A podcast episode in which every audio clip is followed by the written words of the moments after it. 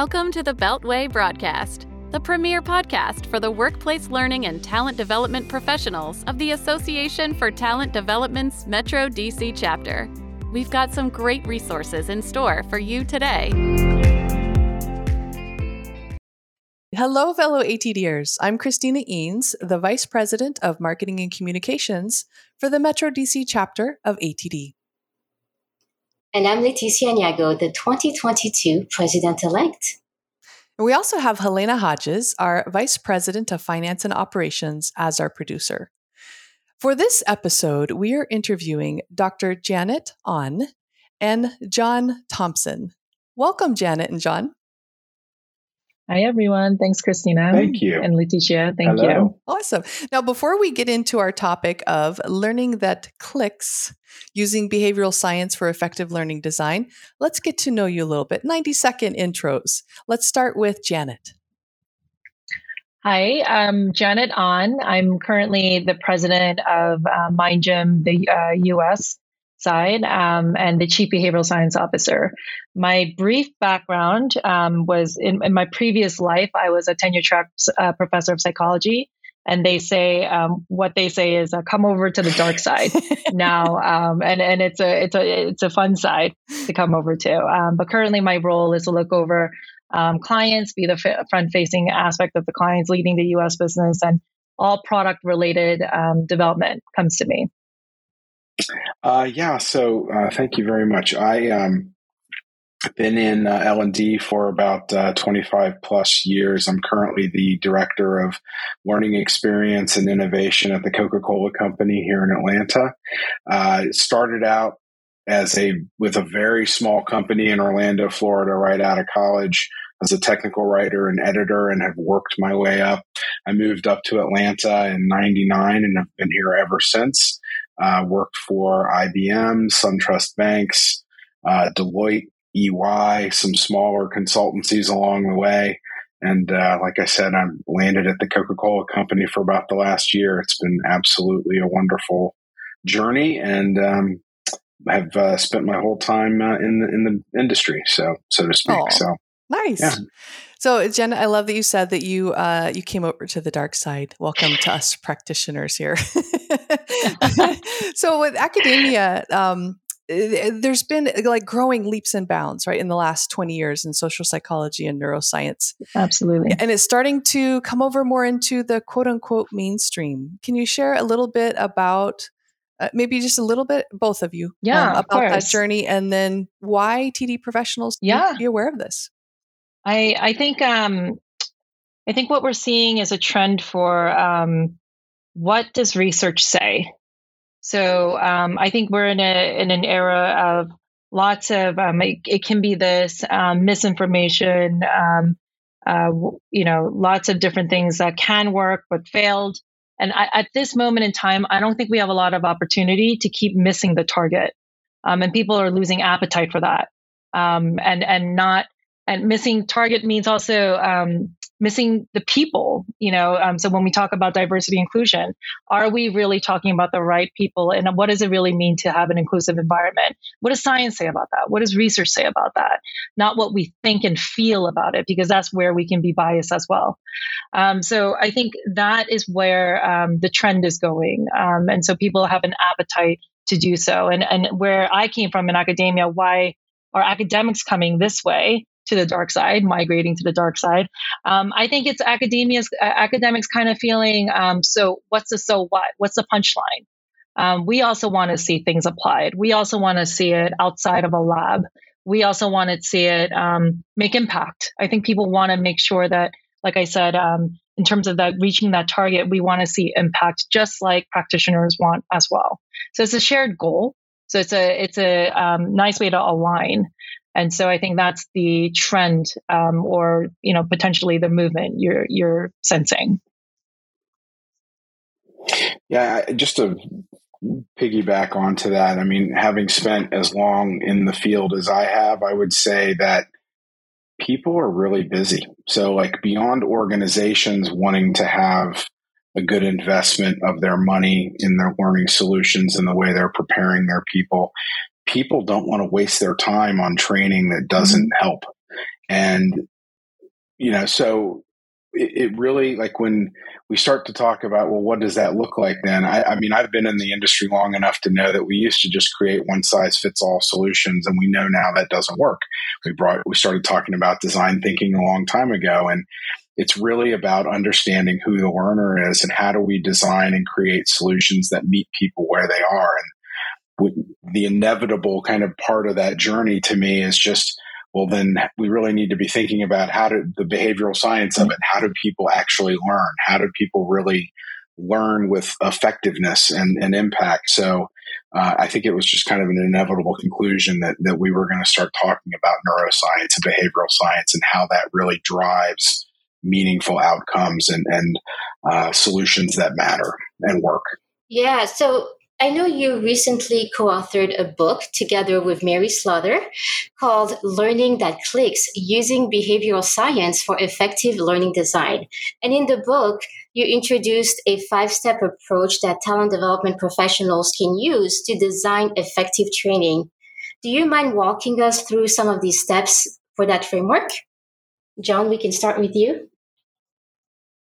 Uh, sure. So, um, as you mentioned, Leticia, the, the framework is called CLICKS. Uh, each one of the letters, it's an acronym. It, it stands for these five areas of consideration. Uh, and the book is is titled, uh, I think, the, the effective science behind uh, you know learning design but it's really focused on the point of the process where you're doing analysis uh, we we look at it as kind of a you measure twice cut once so if you don't start with good analysis around what you're actually trying to solve you end up with solutions that miss the mark um, and so the acronym stands for capacity layering intrinsic enablers uh, coherence and social connections. And so each of those five domains plays into things that you need to know about the learner and the environment into which you are potentially injecting the learning solution and the influence it can have on the outcomes for the learner. Uh, so, like, let's take capacity for example. And Janet, I'm going to use plain speak. You can come along behind me and clean it up with the science. But um, capacity has to do with the fact that people have only so much attention span, right? Like there's so much that you can kind of process at one time. And so when you think about a learning solution, it's about who's the learner and what am I trying to get them to do so that you can kind of get an idea of how much you need to give them uh, in order to get the outcomes you're looking for. But then it's also about thinking about who is that learner and what does their day to day look like? What other things might they have going on when I want them to go through this solution that might be distracting them? So, for example, if let's just say you're talking about a, a solution around sales, if you try to deploy a learning solution to a bunch of salespeople at the end of the month, at the end of the quarter, probably not going to have their full attention they're focused on doing their job and closing closing deals and making their quotas right? So you have to think about not just who the learner is and what you want them to do but you also have to think about what's going on with that learner what's going on in the environment around them that could potentially distract or support the solution itself. Um, the layering uh, domain has to do with when you think about what is in the solution, is there a logical sequence of how the topics uh, need to be structured or, or, ordered in order for it to make sense? And what is the opportunity for people to get repeat practice? We don't learn things typically uh, from being exposed to it one time. We need to have repeated exposure and repeated practice to really kind of cement things into the long term memory and make those necessary connections in our in our heads uh, and to learn it basically right? So you have to think about the structure and the layering and the sequence of the concepts that are at play. I know janet has a really good example around that with math and kids in school uh, that i won't try to tell. Um, intrinsic enablers has to do with why does the learner care right? So we know uh, from research that if if somebody is motivated to do something because they care about it or they have an emotional connection to it, it's easier for us to kind of learn it. And the learning tends to be more effective in the long term.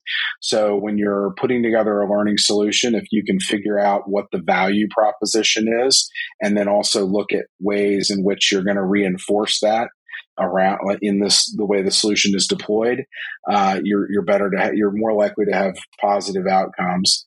Coherence has to do with how aligned whatever the thing is you're teaching them is with what they already know. So it's kind of how big of a change. If it is a small amount of change or a small amount of new from what they know, then the learning solution you need is probably smaller and less complex. If you're asking somebody to do a 180 from what they're used to, you're going to need a much larger, more complex solution. Uh, and then the last piece has to do with social connections, which is really around what are the opportunities for people to see whatever it is in action, whether it's being modeled or displayed by other people, to get an idea of what what works and what is right, uh, and also what is the opportunity for them to get feedback from other people. So, are there going to be experts that uh, know what they're doing that can observe and and show the person what they're doing when they get it wrong and kind of give them small corrective steps to get things right. So that's my five minute kind of high level overview of the of the framework. Awesome. Yeah, I, I, would Leticia just add um, that this acronym is follows just three principles of how the brain learns, how the brain works, and how the brain applies. So that's how we framed our model. It's really about focusing on just how people operate, um, as simply as that. So what's the what does the science say about how they absorb information, how they apply information? How does a brain um, then just digest it? And then that's the best outcome we're looking for. So we need to know this example with math and, and stuff. well, it, it's less about math. It, it's um, so in terms of layering, um, there's this really fantastic research um, that's been done by a person named Robert Siegler, who was at Carnegie Mellon. Um, I think currently he's at uh, Columbia. And what he found was that all your fundamentals of understanding math um, starts with your basic understanding of fractions. So if you have trouble with math, it really starts with a break in the foundation of fractions. So everything gets traced back to, uh, back to like initial middle uh, you know early elementary school years of fr- understanding of fractions and what that research is essentially saying is your foundation matters and how you layer on top of that foundation is how it leaks kind of over it, it's a spillover effect right? Um, so the il- illustration i like to use for layering and why we have um, layering in our model is um, just like you build legos um, you start with step one step two step three and and you know if you're a parent with kids or you still like playing legos yourselves um, if you're building legos and you miss one step you can't pretend you missed it. You have to undo the whole thing again. And that's how we learn as humans we have to be really sequential and intentional about what are we um, ordering what are we building on top of how are we reinforcing how are we spacing it and that's what layering really is about just basically on that fundamental um, aspect of you know just what is what what is the way we learn. Yeah. Very interesting. I wonder as adult learners how much does context of our own experiences play a role in sort of us being selective with the things that we learn more easily than others based on what we tend to identify with I think as adult learners, um, uh, John, I might just take this and then please add um, in the experiential experiential. Yeah, no, yeah. please go right ahead. I think um, our uh, uh Leticia, that's such a good one because we're all contextual learners. So we, and that's where um, our brains are. That's where kind of you know the word bias comes into play. There are pieces that we're going to watch in a program that you all all of us can can participate in, but some of it really spoke to me. Some of it spoke to you differently and the way I walk away from it is going to look completely differently from the way you walk away from it. And that's great. That's the part of learning that's amazing because that's the part that's so variable that we each play a role, right? But knowing that, knowing that we all kind of take away different parts to it, how do we structure that learning to ensure that um, kind of the I piece of uh, clicks? How do how do we ensure that we're all intrinsically motivated to still engage though? I think that's really what we have to get at um, that we tap into learners um, inherent interests because we're so different. Um, but leticia here's where we're we are the same in terms in terms of learning.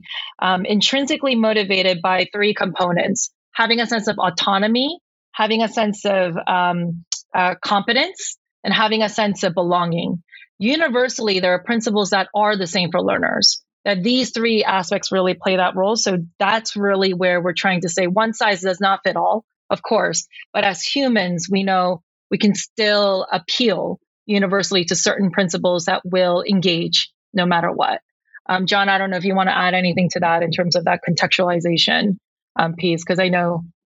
Yeah, I mean, I would, ju- I would just obviously, you know, the science of it. I, I would say that when you are um, when you feel connected, when you feel like you have the concept, that's when you have those feel that aha feeling, right? Like, oh, that totally makes sense. That's like this other thing. And when you are able to more easily make those connections because you have surrounding context from your past experience, that makes a stronger uh, memory in your in your brain, and it makes it easier for you to recall it. So I definitely would say it leads to stronger learning outcomes uh, when you're able to kind of build that into the experience, yeah. which is one of the reasons why we use oh, storytelling oh, um, as a way of um, relating concepts, mm-hmm. right?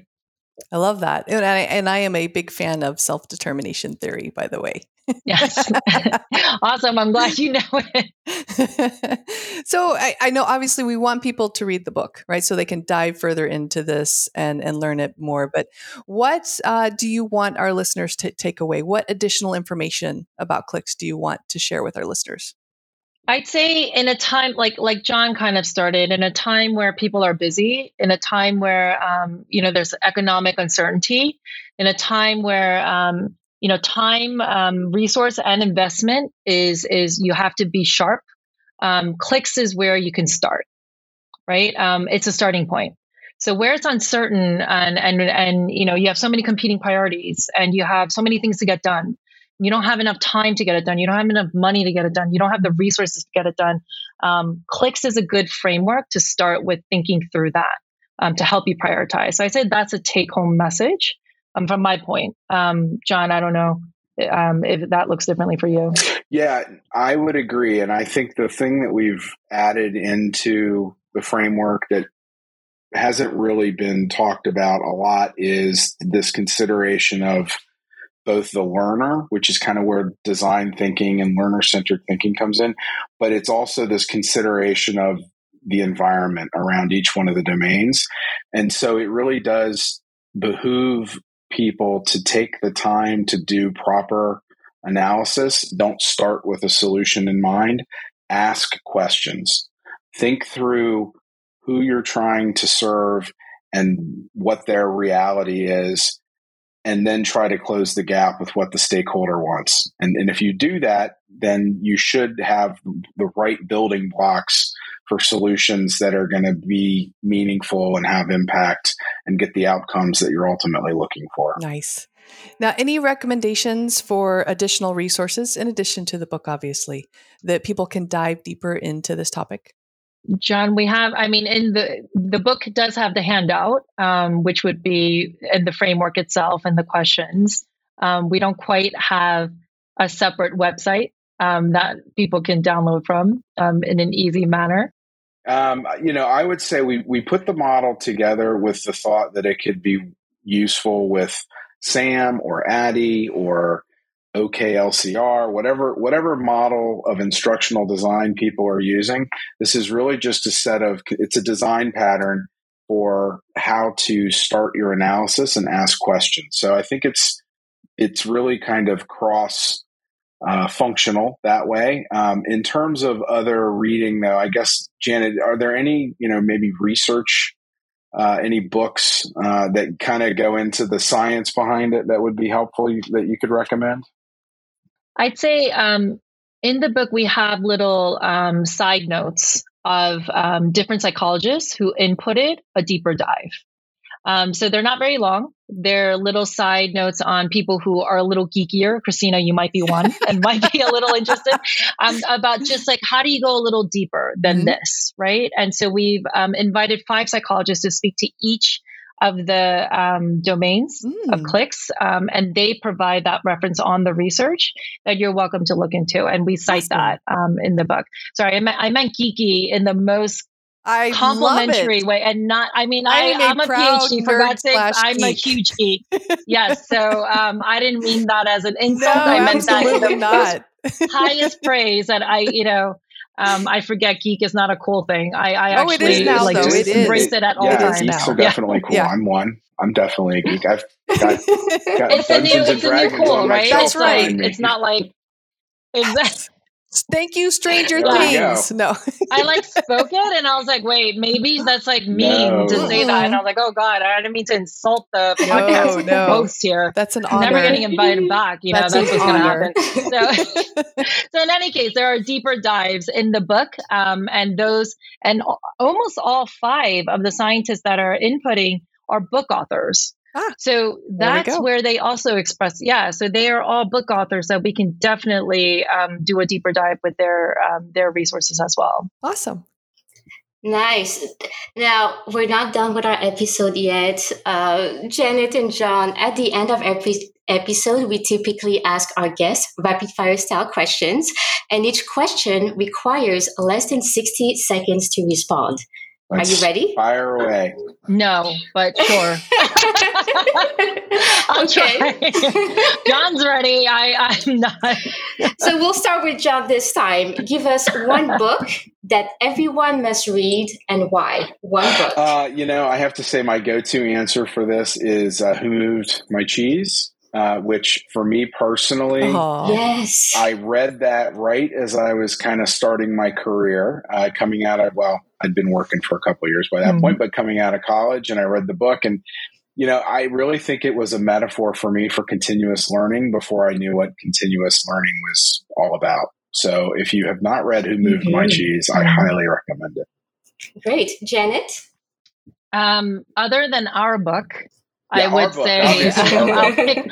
I'll pick. yeah, I mean, obviously, other than our book, I would pick actually one of the authors that could um, that inputted a site. Oh, actually, um, this author hasn't, but um, Jay Van Bavel put out a book called The Power of Us, and I think it's such a great book um, and a, a good collection of research on in groups, out groups, the trends of it, and given the world we're in now what does that mean for HR leaders in the business, um, TD professionals to think about inclusivity um, and and neurodiversity and inclusivity in that? So I'd say that's a really good read.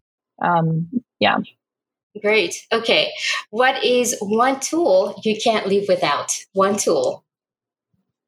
So I was going to ask this: What type of tool are we talking about? Like, are we talking about like all sorts of kitchen tools, the gamut of like well, carpentry? I don't know. I don't. I don't do this stuff. But like, so, what kind of tools are we talking about? Yes. Yeah. So typically, people give us tech tools, but it could be anything. We had somebody tell anything. us their voice was the tool they can't live without. So anything mm. you can hmm. think of, and someone said you know, a screwdriver. John, if you want, you know you know either one of you can go first for this one um, I'll be happy to jump in and give Janet some time to reflect. Um, I would say I would normally uh, say a whiteboard, but lately we've been uh, we've mm. been hmm. starting to use this app called Mural in in our company, yeah. which is like a virtual mm, whiteboard. Yes.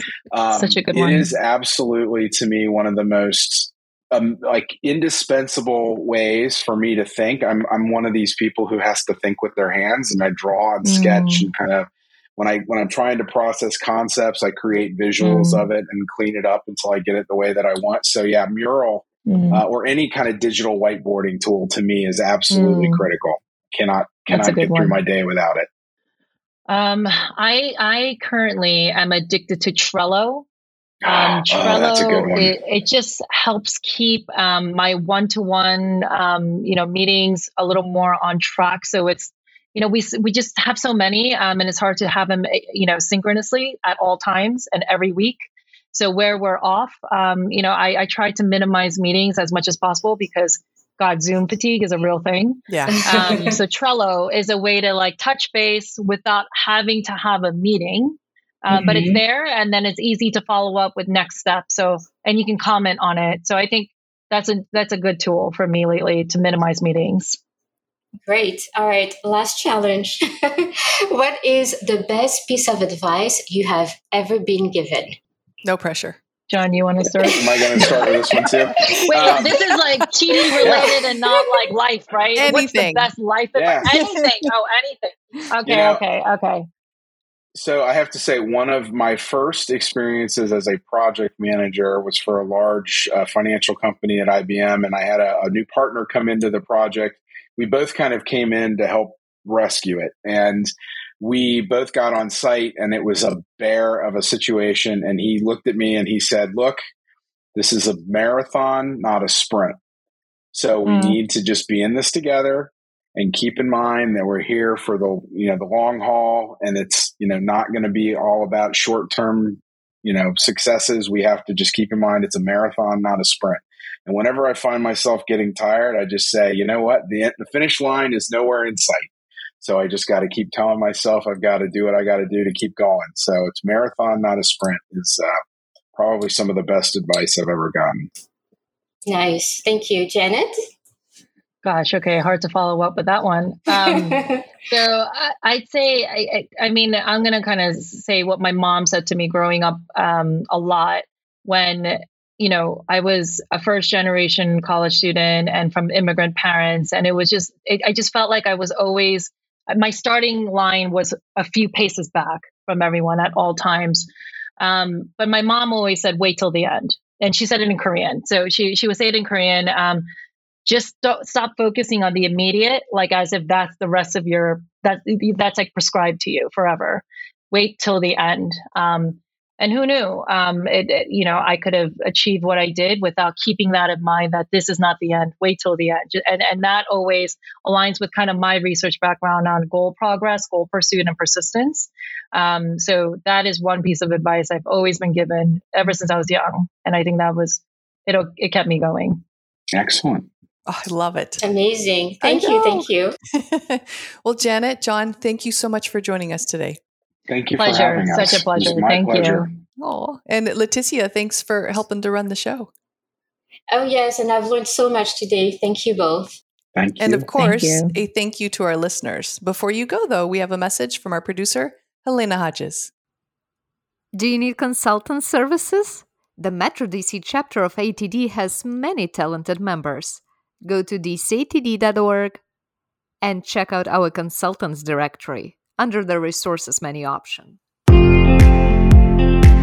Check out dcatd.org for upcoming chapter events, learning programs, member benefits, and so much more.